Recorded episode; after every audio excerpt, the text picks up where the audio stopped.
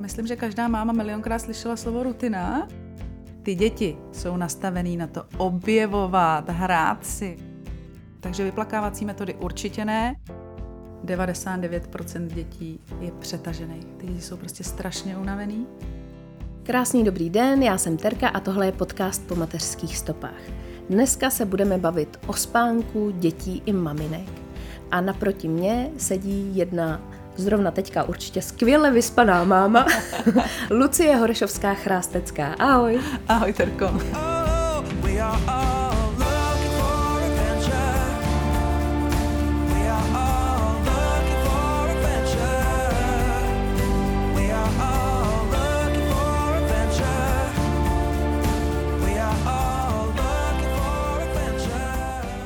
Řekni mi, jak dlouho seš máma a jak si to užíváš? Já jsem máma tři a půl roku. Užívám si to překvapivě hodně. Mm. Říkám překvapivě, protože jsem nikdy vlastně k dětem netíhla a vůbec jsem si jako neuměla představit, že někdy děti budu mít a, a pak mě najednou jako uh, tikaly hodiny, byla jsem stará, byla svatba, byl dům, takže bylo logický, že asi má přijít dítě a hormony mi úplně jako všechno změnily. A teď si to strašně užívám, no. A jsi teda dvojnásobná máma? Teď jsem téměř čerstvě dvojnásobná máma, no. K mojí tři a půl letý holce přibyl čtyřměsíční kluk. Jo, tak to máš takhle hezky oboje. Máme splněno. Očkrtnu to. Je rozdíl ve spánku těch dvou dětí? Vnímáš to už teďka, že každý z nich to má jinak? Vnímám to, že teď už jako vím, a teď si to hlídám hmm. a vlastně už od prvních dnů řeknu jako nastavuju tak, aby to bylo dobře. A vlastně mě hrozně mrzí, že si nedokážu přesně vybavit ty první čtyři měsíce Justy, hmm. protože ona byla, ona ty první čtyři měsíce v celku jako spala tak nějak asi dobře, až pak přišel ten velký zlom, který mě přivedl až ke spánkovému poradenství ale vybavuju si přesně ty chvíle, kdy mi muž, který už má uh, starší děti z předchozího vztahu, a říkal, a ona je unavená a, a já ne, ona pláče, ona něco potřebuje a furt jsem měla potřebu jako zabavovat a něco hroznýho dělat. Tak dneska už vím, že fakt byla unavená, že měl pravdu. A, a vlastně je to pro mě ty taková velká pohoda, a v tom smyslu, že i když se třeba jako někdy ten spánek nedaří, což je u těch malinkých dětí jako přirozený, tak vím proč a vím, co s tím dělat a přináší mi to takový jako vnitřní klid, než takový to tápání a co se teď děje a proč to tak je a jak to bude zítra. Hmm. Takže si myslíš, že když se maminky třeba už v těhotenství o ten spánek začnou zajímat, že by jim to mohlo přinést trošku klidu do budoucna? Je to jedna z mých velkých ambicí, vlastně zařadit téma spánku do nějakých předporodních kurzů, protože já jsem, řeknu, máma šprtka. a protože jsem o dětech vůbec nic nevěděla, tak přesně jako měla jsem předporodní kurz a všechny možné knížky jsem si načetla, aby byl správný handling a, a všechno kolem. Ale vlastně o ten spánek jsem nikde nezavadila. Až ve chvíli, kdy se to začalo všechno doma bořit, a začala jsem být zoufalá, tak jsem teprve začala se pídit po těch informacích a bylo to pro mě hrozně těžké. Těch informací bylo strašně moc a byly protichůdný a, a já nevěděla mm. vlastně, kudy se vydat. Takže si myslím, že by mm, spánek si zasloužil mnohem větší osvětu mm. a jedna z mých ambicí je nejenom pomáhat těm maminkám, který už to mají rozsypaný, ale dělat nějakou prevenci.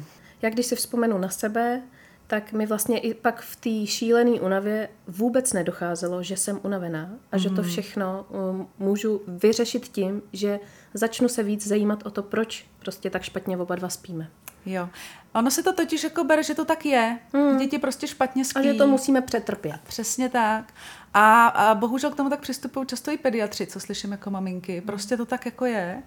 A, a Přitom velmi často stačí fakt změnit pár věcí, jenom hmm. pochopit, jak ten spánek funguje, proč to tak je a co můžu udělat pro to, abych to zlepšil. No musím se tě zeptat hnedka takhle ze začátku na to nejpalčivější téma tady toho. Jak se říká, hmm. že jsou protichudní názory, tak co si myslíš o vyplakání? Úplně si pamatuju, jak jsem úplně šílená seděla u Google a, a Ferberová metoda, to tam jako čtu a říkám tomu svýmu muži, říkám, hele, já už jako nevím, tady píšou tohle a to je hrozný. A on říká, no jasně, takhle jsme to jako udělali, že jo, s malou. A dva večery brečela a pak to jako bylo v pohodě. A já už jsem fakt byla tak zoufalá, říkám, no tak já to asi fakt jako vyzkouším zítra. Ale nebyla jsem toho schopná. Pak to člověku jako šrotuje.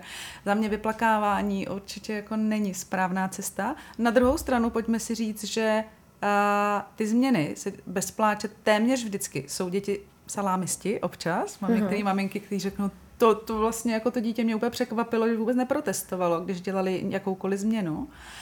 Ale ten pláč je jediný způsob, jak nám to dítě dokáže říct, že se mu něco nelíbí, že je mu něco nekomfortního. Takže představa, že měním nějaké zvyky a, to dítě u toho vůbec nezapláče, je často jako milná. Důležitý je asi si uvědomit, jaký ten pláč to je a, a to, že jsem tam já, ten maják, hmm. ten, ten pevný bod pro to dítě, který mu pomůže tu změnu překonat.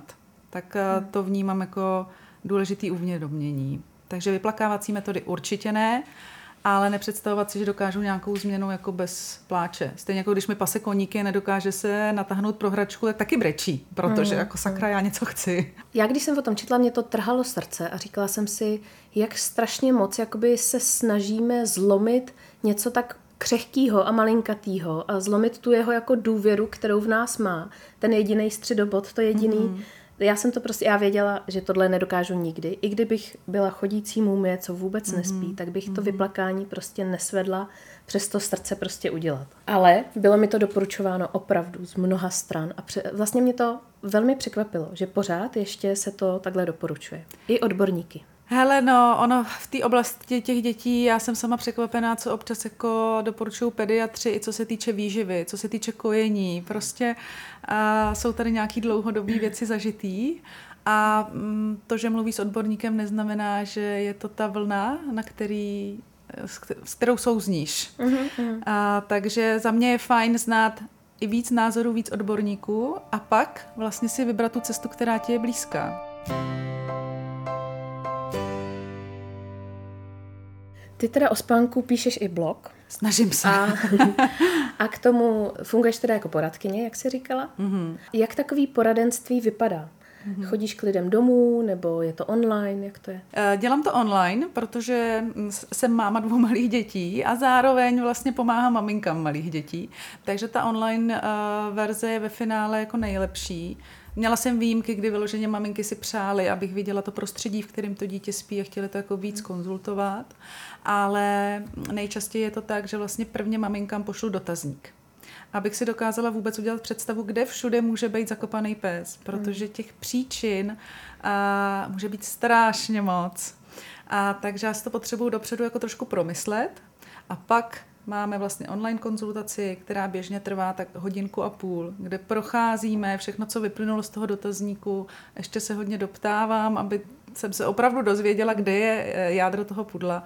A během toho se bavíme, co si myslím, že já by se dalo změnit a jak si to vlastně představuje ta maminka, protože každá máma to má jinak, každý dítě má jinou povahu, každá máma má jiný očekávání, jiný uh, výchovný styl a podle toho teprve vlastně domlouváme, jak bude vypadat ten postup té změny. No a dokázala bys teďka říct, v čem teda bývá nejčastěji ten zakopaný pes? Mm-hmm. Úplně nejčastěji řešíme prostředí pro spánek. Mm-hmm. Světlo, tma, teplo, zima, rachot, mm-hmm. bílej šum, ticho, to bývají časté věci, takže prostředí, rutiny. Uh, myslím, mm. že každá máma milionkrát slyšela slovo rutina. Ano. A, a většina maminek mi říká, my ji máme vylazenou, protože když si zaplatíš poradenství, jak to znamená, že už jsi jako fakt v konci, takže máš načtený všechny blogy, všechny poučky a rutinu si myslíš, že máš dobrou mě tam většinou jako chybí ta správná tečka, to jasný znamení, hmm. a že vlastně končí všechno kolem a teď se jde spinkat. A jako přílišná stimulace. Někdy ty děti fakt se snažíme uspat a tím, že děláme psí kusy, vedle mě, když se lehne manžel a začne mi a zpívat, hladit mě u toho a poklepávat, tak mi to asi bude příjemný, ale určitě u toho neusnu. Hmm, hmm. A další hodně důležitá věc je režim. Já, já bych řekla, že 99% dětí je přetažený. Ty děti jsou prostě strašně unavený a paradoxně kvůli tomu nemůžou spát, nemůžou usnout, často se budí, brzo ráno se budí, je to takový začarovaný kruh. Mm. Takže hledání toho správného režimu, vůbec čtení těch známek únavy u těch dětí, každý to má se trošku jiný. A jídlo. Strava, strašně důležitá. Uh-huh. Jo, hrozně moc ovlivňuje. Mám děti, které třeba jako ve 14 měsících jsou primárně jenom kojení. A já jsem velký zastánce kojení, ale ta pevná strava má svoje opodstatnění. A prostě už od 6 měsíců třeba jako materský mlíko nemá dostatek železa pro ty děti. A když to dítě nemá dostatek železa celkově, nemůže správně spát. Mm-hmm. Jo, správné časování večeře, správné věci k večeři. Je tam prostě hrozně moc takovýchhle drobností. To je, to je fakt velká věda, ten spánek. To by si člověk vůbec neřekl. A já říkám, že jsou takový puclíky. Mm. Já, jsou to jako malé drobnosti, které do sebe mm. musí zapadnout, aby to pěkně fungovalo. No. Mm. No tak eh, pojďme si říct na rovinu, že v tom, co tam máma v těch prvních měsících života dítěte všechno musí jako najednou v tom mozku jako řešit, tak tohle to všechno, co teď si vyjmenovala, eh, rozhodně mít všechno jako dobře zařízený, sednutý a zvládat to, sledovat ty změny, které furt, ještě furt se to mění, taky předpokládám. Já, ano. to ještě na tom to nejhorší. To tak eh, to prostě jako je hrozně náročné. On je velký rozdíl, jestli si přesně máma, která to řeší uh, dopředu preventivně a jako mm. už trošku víš, jak vlastně funguje ten spánek, co tě mhm. čeká mm. a vlastně už od narození vytváříš nějaký rutiny. Už máš jasno v tom, jak vlastně chceš, aby to dítě spalo. A tím myslím, jestli chceš společný spaní, jestli chceš postýlku a, a vlastně tomu dítěti nabízíš ty příležitosti, a, a vytváříš ty rutiny a umíš poznat ty známky únavy a nabízíš ten spánek včas. To si myslím, jsou takové nejzákladnější věci na tom začátku. Mm. A nebo a si ta máma, která mě oslovuje ve chvíli, kdy je všechno úplně rozbitý a tam potom ty maminky po té konzultaci říkají, že je toho strašně moc. Mm. Ale dá se na to jít postupně. Důležitý je jako to uvědomění, co je správně a jak to mám dělat. Protože spoustu maminek říká, jo, já jsem si říkala, že tohle asi jo, my jsme to vyzkoušeli, ale ono to hned nefungovalo, tak jsme zase zkusili něco jiného. A to, že zkoušíš pořád něco jiného, je vlastně úplně to největší zlo. I pro to dítě, protože je v tom ztracený.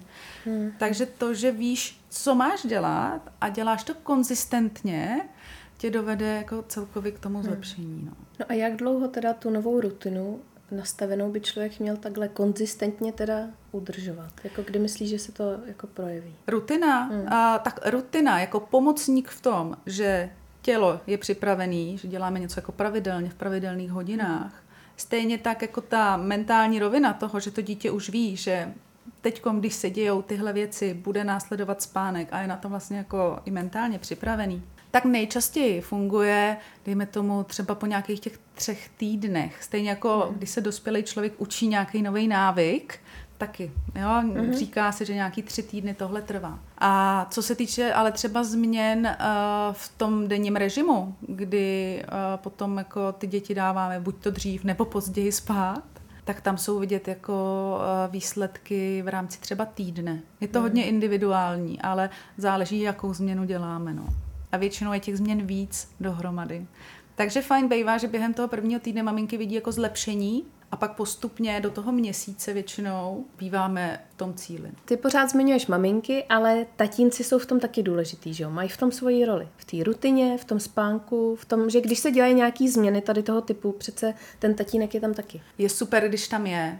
Já vlastně říkám furt maminky, protože primárně pracuji s maminkama. Je pravda, že asi tři konzultace objednali tatínci. Mm. To mě vždycky jako potěšilo, že mě ten tatínek oslovil s tím, že jako vidí, jak je ta máma doma vyčerpaná mm. a že s tím hmm. potřebuje mm. něco udělat. Pak většinou se maminky snaží domluvit termín té konzultace, aby u toho mohl být i ten tatínek, což je super, hmm. že to oba jako slyší, že jsou v tom oba zainteresovaní. Ale uh, mám i takové klientky, který prostě říkají jako táta ruce pryč, hmm. jo, táta zajistí rodinu, ale ruce pryč. Jasně. Takže každý to má nějak a všechno je v pořádku.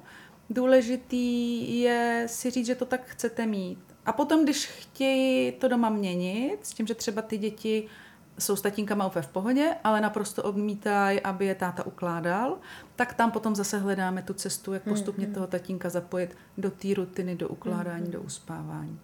Takže je super, když tam tatínek je, nebo z mýho pohledu je to super, ale některé maminky jsou spokojený, že oni jsou s tím dítětem a táta prostě zajišťuje zbytek, třeba vaří večeři nebo staví dům, to je jedno. všechno je v pořádku. Je pravda, že ty děti procházejí těma eh, fázema, takže ty tatínci eh, občas jsou oblíbený a pak naopak zase jako si je nepustí k tělu. U nás třeba funguje, že může eh, tatínek koupat, ale uspávat to šlo jen v určitých fázích a teďka mm. třeba už zase rok ne. To je naprosto přirozený. U nás teď je taky období tatínek, tatínek třeba. A na druhou stranu pro mě je důležitý, aby eh, ty večery jsme byli jako variabilní. Já tam prostě někdy nejsem. Hmm. A nebo když uh, jsme se připravovali na to, že bude mít sourozence, tak jako no, buď to tatínek má mimino a já tebe, nebo opačně. A vlastně ve chvíli, kdy to chtěla jinak, tak pro mě tohle byla moje hranice, že já tohle potřebuji variabilní. Mm-hmm. Takže jako já chápu, že to takhle chceš, ale dneska to potřebujeme udělat takhle a nejede přes to vlak a už ví, že tam ta hranice je a dokáže se s tím jako srovnat. Hmm. A narážíš často na maminky, které právě se tímhle tím nechají tak ovlivnit, že třeba i kvůli tomu všechno to, že by jednou za půl roku někam šli, radši odložej na to, až bude dítěti, já nevím, teď plácnu pět aspoň, hmm. že prostě vidějí, že to dítě bez nich doma teda trpí, že ta variabilita se jim nepovedla prostě udělat v těch rituálech večer a že prostě tam musí s ním být. Určitě. Vlastně mě maminky vyhledají ve chvíli, kdy už jako fakt jsou na konci svých mm. sil.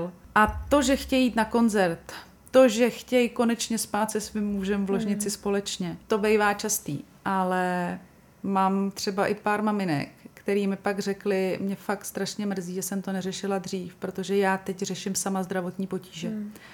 Prostě ta spánková deprivace byla tak velká, že se to podepsalo jako na jejich zdraví což si myslím, že už je jako mnohem větší problém, než to, že hmm. Jo, uh, nemáš ten komfort, ale je důležité si to jako uvědomit, protože jak jsme hmm. se bavili na začátku, všichni mají pocit, že to je normální a že to k tomu patří k dětem se nevyspat. Hmm. Hmm. Ale ten spánek je esenciální jak pro ty děti, tak pro ty mámy. A každý má tu hranici jinde, kdy to tělo je schopné to zvládat, a, ale není normální, aby se dítě 20krát za noc budilo a bylo vzhůru v noci několik hodin. Jak se to může podepsat? Ty maminky mývají jako potíže uh, se spánkem, mývají psychické potíže, hmm. mývají ale i opravdu jako zdravotní problém, jako fyzický. Hmm. A je prokázáno i u dětí, eh, ve chvíli, kdy nemají dostatek spánku, tak uh, mají vyšší sklony k obezitě, k, neumí se soustředit, mývají poruchy chování, mývají prostě roztěkaný, v uvozovkách zlobivý. Mm-hmm. A, takže jako tam ten dopad i do té dospělosti je velký. A je prokázáno, že vlastně děti, u kterých se neřeší spánkový potíže, tak si je často táhnou až do dospělosti, protože ne, vlastně nemají vybudovaný ty hmm, správné hmm. spánkové návyky. A pojďme si otevřeně říct, v dnešní době víc než 70% dospělých lidí v naší populaci má problém se spánkem. To není jenom o dětech, to je celkově. Jo. A tady už vlastně hmm, od od toho narození, tak jak eh, se snažíme jim vštípit dobrý chování a dobrý uh, stravovací návyky a dobrý hygienický návyky, tak i ty spánkové mm. návyky k tomu patří. Když rodiče usínají televize, tak dítě taky chce usínat tu televize. Je to tak, no. Hmm. No a jak třeba zrovna špatný je to modré světlo před tím spaním? Zase bych řekla, že jsou různě citliví lidi. Mm-hmm. Jo, jsou lidi, s kterými to nehne, ale třeba moje dítě je fakt citlivý na světlo. A teď nevím, jestli jako zrovna na televizi, protože my jsme se jí vždycky vyhybali a tuplem mm. před spaní, takže to zhodnotit neumím, ale ve chvíli, kdy, jsme, jako, kdy jsem začala řešit celkově spánek, tak první, co bylo, jsme pořídili venkovní rolety, aby jsme fakt mohli zatemnit.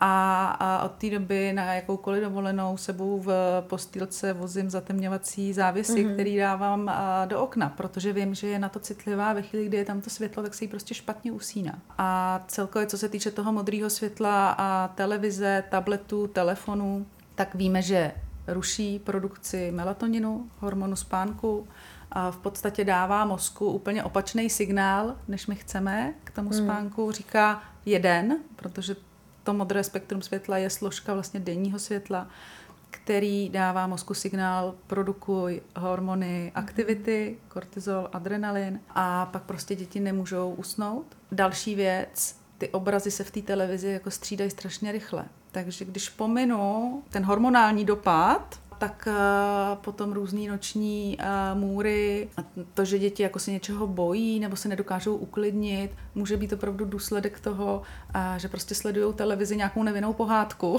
mm. a, ale ta představivost u těch dětí a to, jak to na ten mozek jako rychle působí, nejsou jako schopní vlastně zpracovávat ty rychlé změny těch obrazů, které tam jsou. A tak můžou taky mít vliv na kvalitu toho spánku. My jsme měli období nočních běsů mm-hmm. se synem. Dokud jsem to nezažila, tak jsem vůbec nechápala, eh, jak šílený to může být. Mm-hmm. Neuměla jsem si to představit. Tak řešíš i tohleto? Určitě narazíme na to, mm. ale a, noční běsy jsou poměrně jako málo se objevující věc. Mm. Většina rodičů si myslí, že jejich dítě tím trpí, mm-hmm. ale často to může být něco úplně jiného. Mm-hmm. To, že se děti v noci budí s obrovským pláčem, nechtějí, aby je rodič pochoval, odtahují se od hmm. něj, propínají se do luku, nejdou uklidnit, velmi často bývá známka toho, že bylo přetažený to dítě. Ono se prostě v průběhu noci budí a, a právě ten kortizol a adrenalin, který to tělo vyplavuje ve chvíli, to dítě má jít spát, ale spát nejde, potřebuje nějak zajistit to, že bude bdělý, že jo? Mm, Takže ono ho nabudí. A tím, že jde spát, tak ty hormony jako ani nevyšumí, oni tam zůstanou. Mm.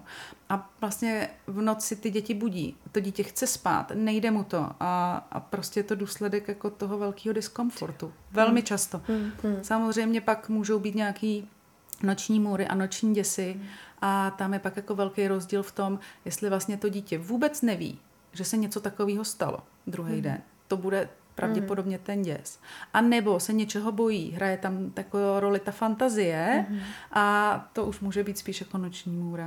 Mm. A mhm. tam potom se určitě můžeme bavit o tom, co to mohlo zapříčinit ten den, jestli toto dítě umí pojmenovat, co to bylo mm. a, a pak buď to pracovat s tou rutinou, nebo v průběhu dne nějaký zpracovávání emocí. Mám i maminky, které mají fakt jako hodně citlivý děti, takže vlastně tam pracujeme na těch základech, plus potom to podporují třeba bachovýma esencema. Vím, že některé maminky jako říkají, že, že jim to pomáhá v tom mm-hmm. jako sklidnění. Vlhkost toho pokoje, mm-hmm. aromaterapie. Mm-hmm. Může to pomáhat. Jako já uh, vždycky, když projdeme ty za mě takový ty jako měřitelné a sledovatelné věci a, a pořád to nefunguje, a nebo dojde ke zlepšení, ale furt se tam jako děje něco, co ještě potřebuje doladit, tak určitě jako řešíme i, co se děje v té rodině, jestli jsou tam nějaké změny, jestli je máma v pohodě a jak můžeme docílit toho, aby to bylo klidnější,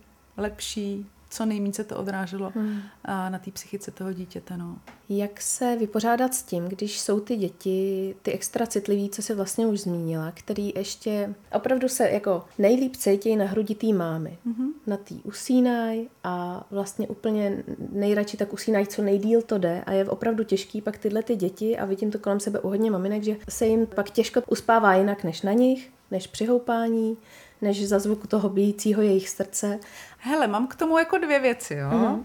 Jedna věc je, pokud je to opravdu velmi kontaktní dítě mm. a prostě ten kontakt jako fakt potřebuje, tak eh, prostě spát společně. Pokud to tý mámě samozřejmě taky vyhovuje. Mm. Ve chvíli, kdy se dostaneš do fáze, kdy uh, si ta máma, která potřebuje ten svůj prostor a klid a, a v té posteli je skroucená na jednom boku, úplně stuhlá a pořád vzhůru a vyčerpaná, pak uh, je asi nebo jsou chvíle, kdy je lepší hledat i to řešení pro to dítě. Tam záleží, jak velký to dítě je, jak dobře se s ním dá komunikovat, co mm. na něj mhm. funguje v jiných situacích. Jo, nemám jako jeden, no, jeden jasný, návod jasný. pro všechny. Ale ta druhá věc je, že sleduju, že spoustu maminek je přesvědčena o tom, že mají to kontaktní dítě, který mm. takhle jako chce spinkat a ve finále zjišťujeme, že jsou to ty děti, který a mají rádi ten svůj klid a mm. ten mhm. svůj prostor, ale prostě od eh, narození jsou zvyklí takhle usínat a vlastně je. neznají jiný způsob. Tím pádem se neumí jinak uklidnit a neumí jinak usnout. Mm. Jo, že ve chvíli, kdy se dostaneme k tomu, že si mm. vlastně najdou jiný způsob toho uklidnění mm. a protože to nosítko tam pořád si vlastně ala v zavinovačce, jo. Mm-hmm. Nikdy tam nedojde k tomu rozpuštění, což jako doporučujeme kolem toho třetího měsíce, že jo, ty děti už jako dávat jim ten prostor. Mm. A, tak to prostě neumí uklidnit to tělo jinak. Mm-hmm. A ve chvíli, kdy se to změní, tak velmi často to bývají spokojení spáči ve vlastní postýlce. funguje třeba takový to dospávám o víkendu, jako aspoň krátkodobě? No, dospávání pro tělo moc nefunguje. Mm. Ono potřebuje v rámci těch 24 hodin jako dobíjet ty baterky a stejně jako je potřeba těm dětem podporovat ten cirkadiální rytmus, eh, to přirozený přirozená reakce, střídání, noc, den, už jsem tady několikrát mm. zmiňovala vlastně ty hormony, jakou tam hrajou roli a jak ta tma a to světlo to vlastně celý ovlivňují, tak a, chceme to podporovat u dětí už od narození a my sami bychom tak jako ideálně měli fungovat. Což ale v tom mateřství úplně nejde, ale každý zase má jinou míru toho, co unese a jak na to reaguje a kolik třeba spánku potřebuje. Jo? Jsou dospělí lidi, kterým třeba 6-7 hodin stačí, a jsou dospělí lidi, kteří potřebují 8-9 hodin. A třeba já jsem zrovna ten spáč a já opravdu, mě stačí jedna noc, kdy se prostě nevyspím a já prostě jsem podrážděná, všechno mě rozbrečí, přitom jako nejsem úplně jako nejcitlivější člověk, bych řekla. Takže každý to máme jinak. Hmm. Myslím, že se nedá vyčíslit, kolik je to hodin. A, ale a, udává se, že 20 až 30% dětí má potíže se spánkem. Takže takový ty maminky, který mi říkají, to není možný, všechny kámošky kolem ty děti jako spí dobře a říkají mi, co já tady furt řeším. Určitě v tom nejsou sami ty mámy. A až třetina dětí opravdu potíže s tím spánkem má. A dá se brát vážně, tak, eh, dají se brát vážně takový ty tabulky s tím, kolik by dítě v, kol, v jakém měsíci věku mělo naspat? Je to opravdu reálný, ty čísla, co tam jsou? Protože mě to vždycky přišlo, že je to mnohem víc hodin, než moje dítě spí. Já určitě s těma tabulkama pracuju uh, ve smyslu, kdy vždycky jako řešíme právě ten režim, jo, bavíme se, kolik to dítě má denních spánků, kolik toho přes den naspí, kolik toho naspí v noci. A když jako vidím velkou odchylku od těch průměrů, plus k tomu ty potíže, jako je noční buzení, pláč, brzo ráno vstává, takový ty indicie, tak jako mě to vede k tomu, že aha, tak tady je to moc, nebo tady je to málo pojďme jako vyzkoušet to, co nejčastěji funguje v tom jako průměru a sledovat samozřejmě to dítě a pak doladit ten režim, jako, který sedne jemu. Ale pokud ty děti jsou úplně mimo tabulky a neprojevují vůbec žádný potíže se spánkem, tak není vůbec co řešit.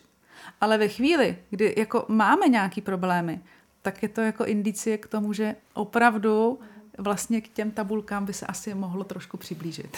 Pojďme teďka říct pro ty maminky, co mají děti úplně bez režimu, mm-hmm. aby teďka si nezačali sypat úplně popel na hlavu, tak jako je možný, aby i nějaký dítě prospívalo a spalo v pohodě úplně bez nějakého režimu? Stoprocentně. Mám maminky pankáče, kterým to tak prostě vyhovuje a naopak mm. režim je pro ně natolik jako svazující, že jako by v tom nedokázali žít. A ty děti, pokud v tom fungují dobře, tak je to v pohodě.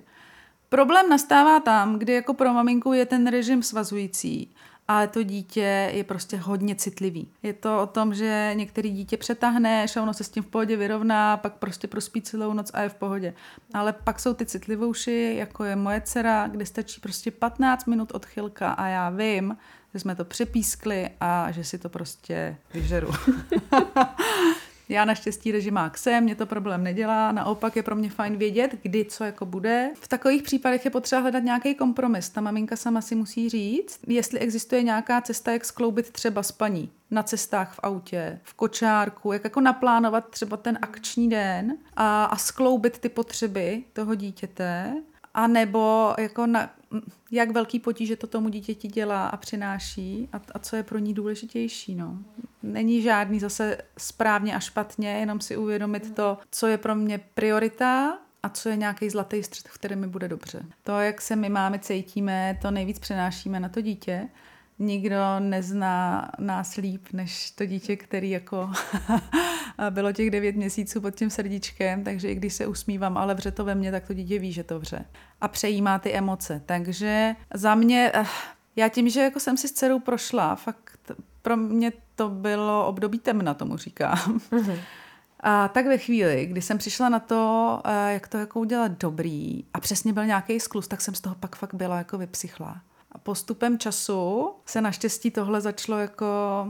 Začala jsem si hledat cesty, jak to teda pak buď to vykompenzovat, A nebo si to prostě hodit za hlavu a říct fajn, tak to teď nevyšlo. Nejdůležitější je srovnat si to sama v sobě a prostě když se to nepodaří, no tak se to hold nepodařilo. Ale já vím, proč, co se bude dít a co mám udělat další den pro to, aby to zase bylo lepší. Mm-hmm. A mhm. to je ten základ, si myslím. Nedostat se do toho začarovaného kruhu, že jeden den mi to rozhodí a pak už se to jenom kumuluje, kumuluje a je to horší a horší. Řekni mi, jak tě napadlo z toho udělat něco, co jako děláš? Jaká byla tvoje cesta? Uh, já jsem vlastně celý život dělala v korporátu. Hrozně mě to bavilo. Neuměla jsem si představit, že budu bez práce a všichni, i já jsem si myslela, že budu ta máma, která po šesti měsících jako se do práce vrací. Ale tím, že jsem si to neuměla představit, tak vlastně ještě když jsem byla těhotná, tak jsem uh, si dělala uh, certifikaci pro výživový poradce, protože jídlo je taky obrovský téma, řekla bych, celý naší rodiny, mm, celoživotní. A zase jsem si říkala, že uh, i pro to dítě to pro mě bude jako fajn uh, vědět, znát. A chtěla jsem při mateřský se věnovat trošku jako té výživě a, a pomáhat lidem mm. hledat cestu k lepším tělům a zdravějším. No a pak přišlo to období temná a já jsem vlastně zjistila, jak těžký je najít ty informace a chodili jsme plavat a cvičit a kolem sebe, že jo, maminky si povídají a zjistila jsem, že skoro každá maminka prostě nějaký problém s tím spánkem řeší. Mm. Takže mi to přišlo jako hrozně, hrozně zajímavý a, chtěla jsem jim pomoct. měla jsem potřebu a měla jsem pocit, že už toho vím hodně. Jako. Mm. Takže jsem každému chtěla radit a v tu chvíli jsem začala vlastně hledat možnosti, a kde se o tom dozvědět víc a kde se víc naučit. S tím, že v Čechách žádný takový jako kurz, škola nic podobného není. Mm.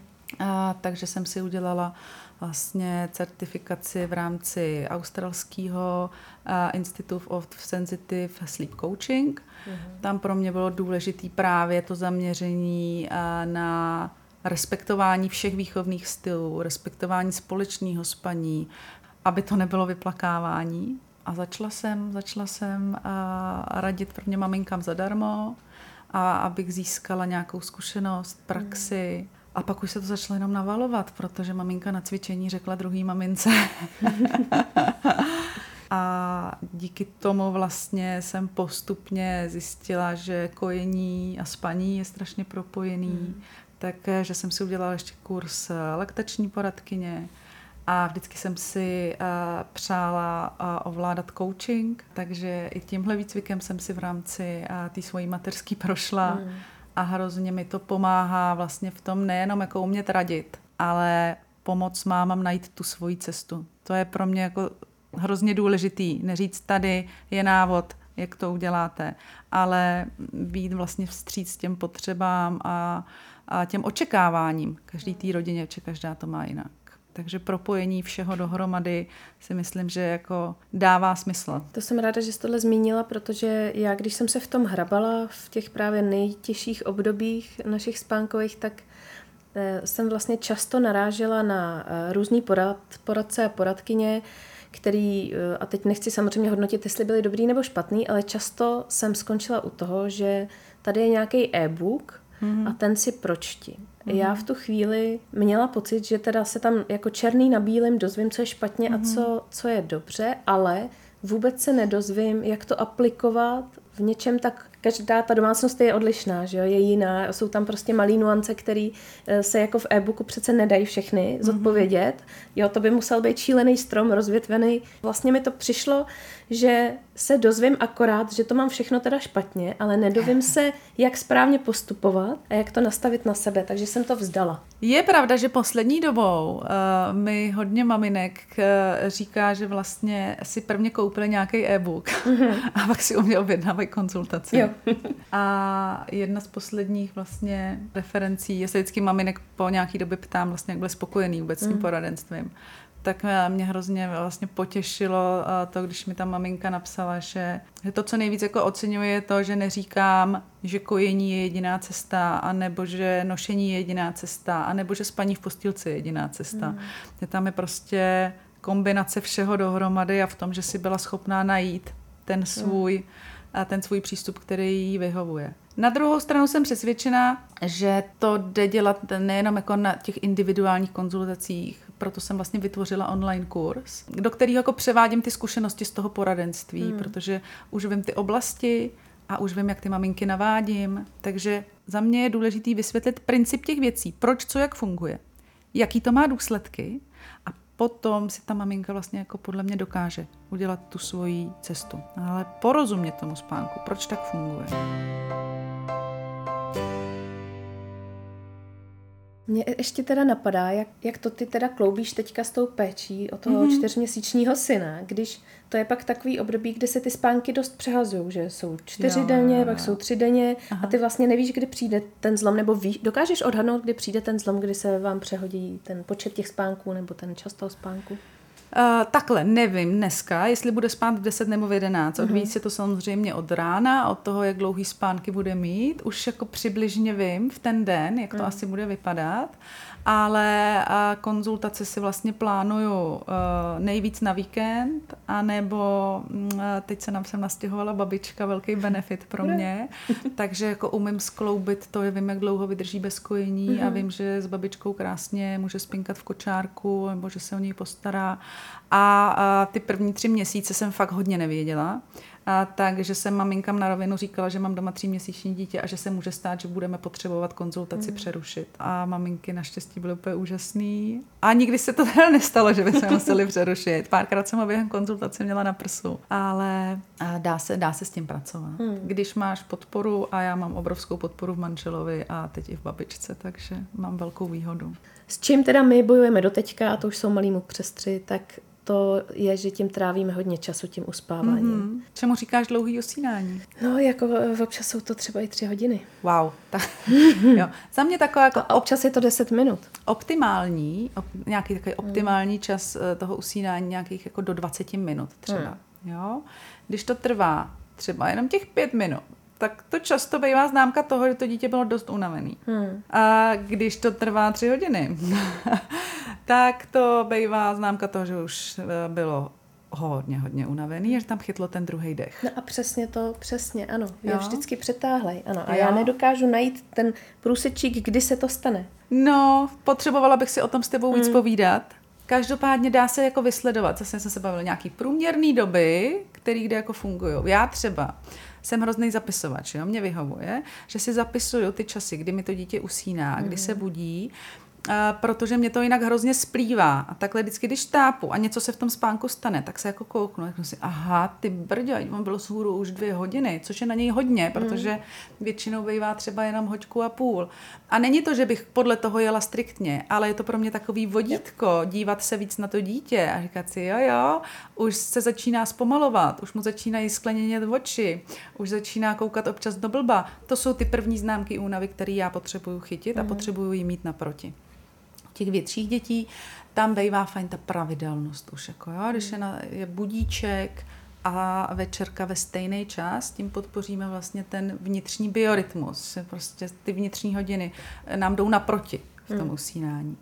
A pak je to určitě ta rutina, jsou to ty hranice těch rodičů, jo, kdy často říkají, jo, takže my uděláme všechno tu rutinu, krásná rutina, no a pak si buď jdeme hrát, nebo jdeme do postele a, a podle čeho se to řídí?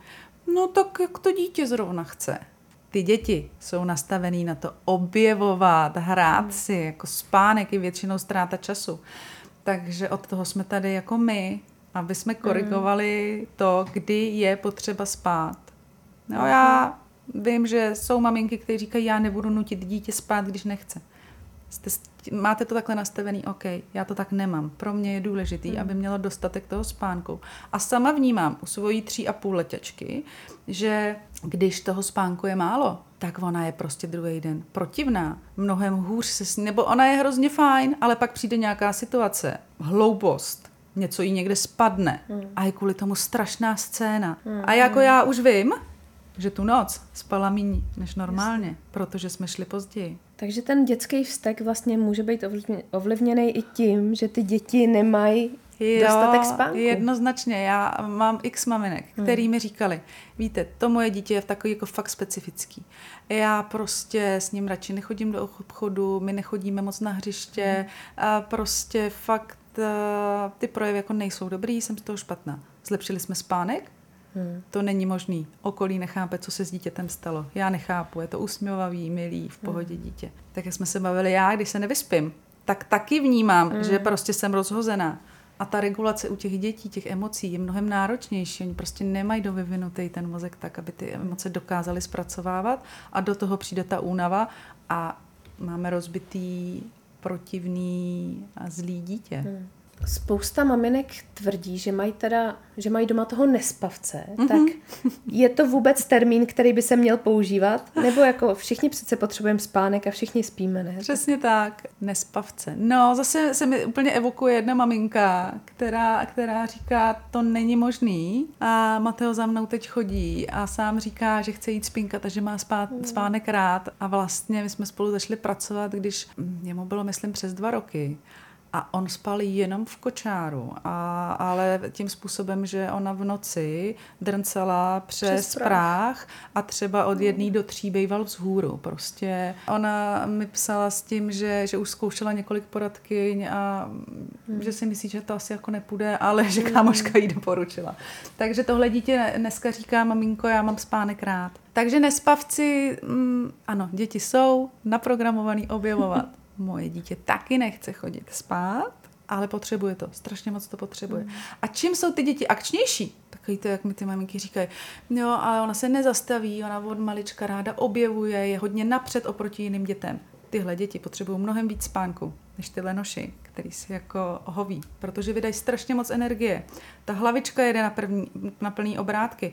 Oni o to víc toho spánku podle mě potřebujou, jenom ta jejich přirozenost je furt žene dopředu a neumí je. se zastavit, takže potřebují hmm. nás jako tu brzdu. Tak to vnímám já. Hmm. Měla by si na závěr nějaký tip, nebo třeba něco, co, co, tě, co si objevila, něco zajímavého, něco, nějakou třeba maličkost, která těm mámám trošku ulehčuje, to ukládání nebo zpříjemňuje? Hodit se do té pohody. Hmm.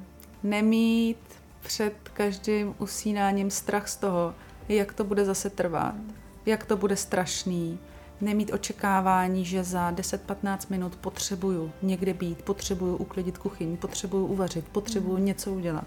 Ale fakt uh, najít si ten způsob, jak tohle všechno odbourat a prostě jít v klidu uspávat. Není to samospásný. Chce to spoustu těch věcí, o kterých jsme se tady bavili. A když je tohle poskládaný, tak prostě to hmm. dítě to z tebe cítí, že potřebuješ odejít a o to díl bude usínat. No je to tak, no. Je to přesně tak. Vím to. Dobře, no tak jo, tak Lucka, já ti strašně moc děkuju. Já moc děkuju za pozvání, za tu možnost o dětském spánku mluvit, protože já si myslím, že a je to důležité, že každá maminka by měla vědět, hmm. že se to ovlivnit dá a že není v pořádku, aby dítě prostě v noci bylo hodiny vzhůru a budilo se každou hodinu. A to není zdravý hmm. ani pro tu mámu, ani pro to dítě a že se s tím dá pracovat. A určitě doporučuji všem maminkám, řešte to klidně i preventivně a dřív než já. a případně přijďte na můj Facebook nebo Instagram a snažím se tam sdílet nějaký tipy, triky, info o spánku, takže budu ráda, když se tam potkám. A je to vyspaná máma. Vyspaná máma. Super. Tak jo, tak ještě jednou děkuji, Lucko, že jsi dorazila. děkuju. A my se uslyšíme zase za týden, tak se mějte hezky a ahoj.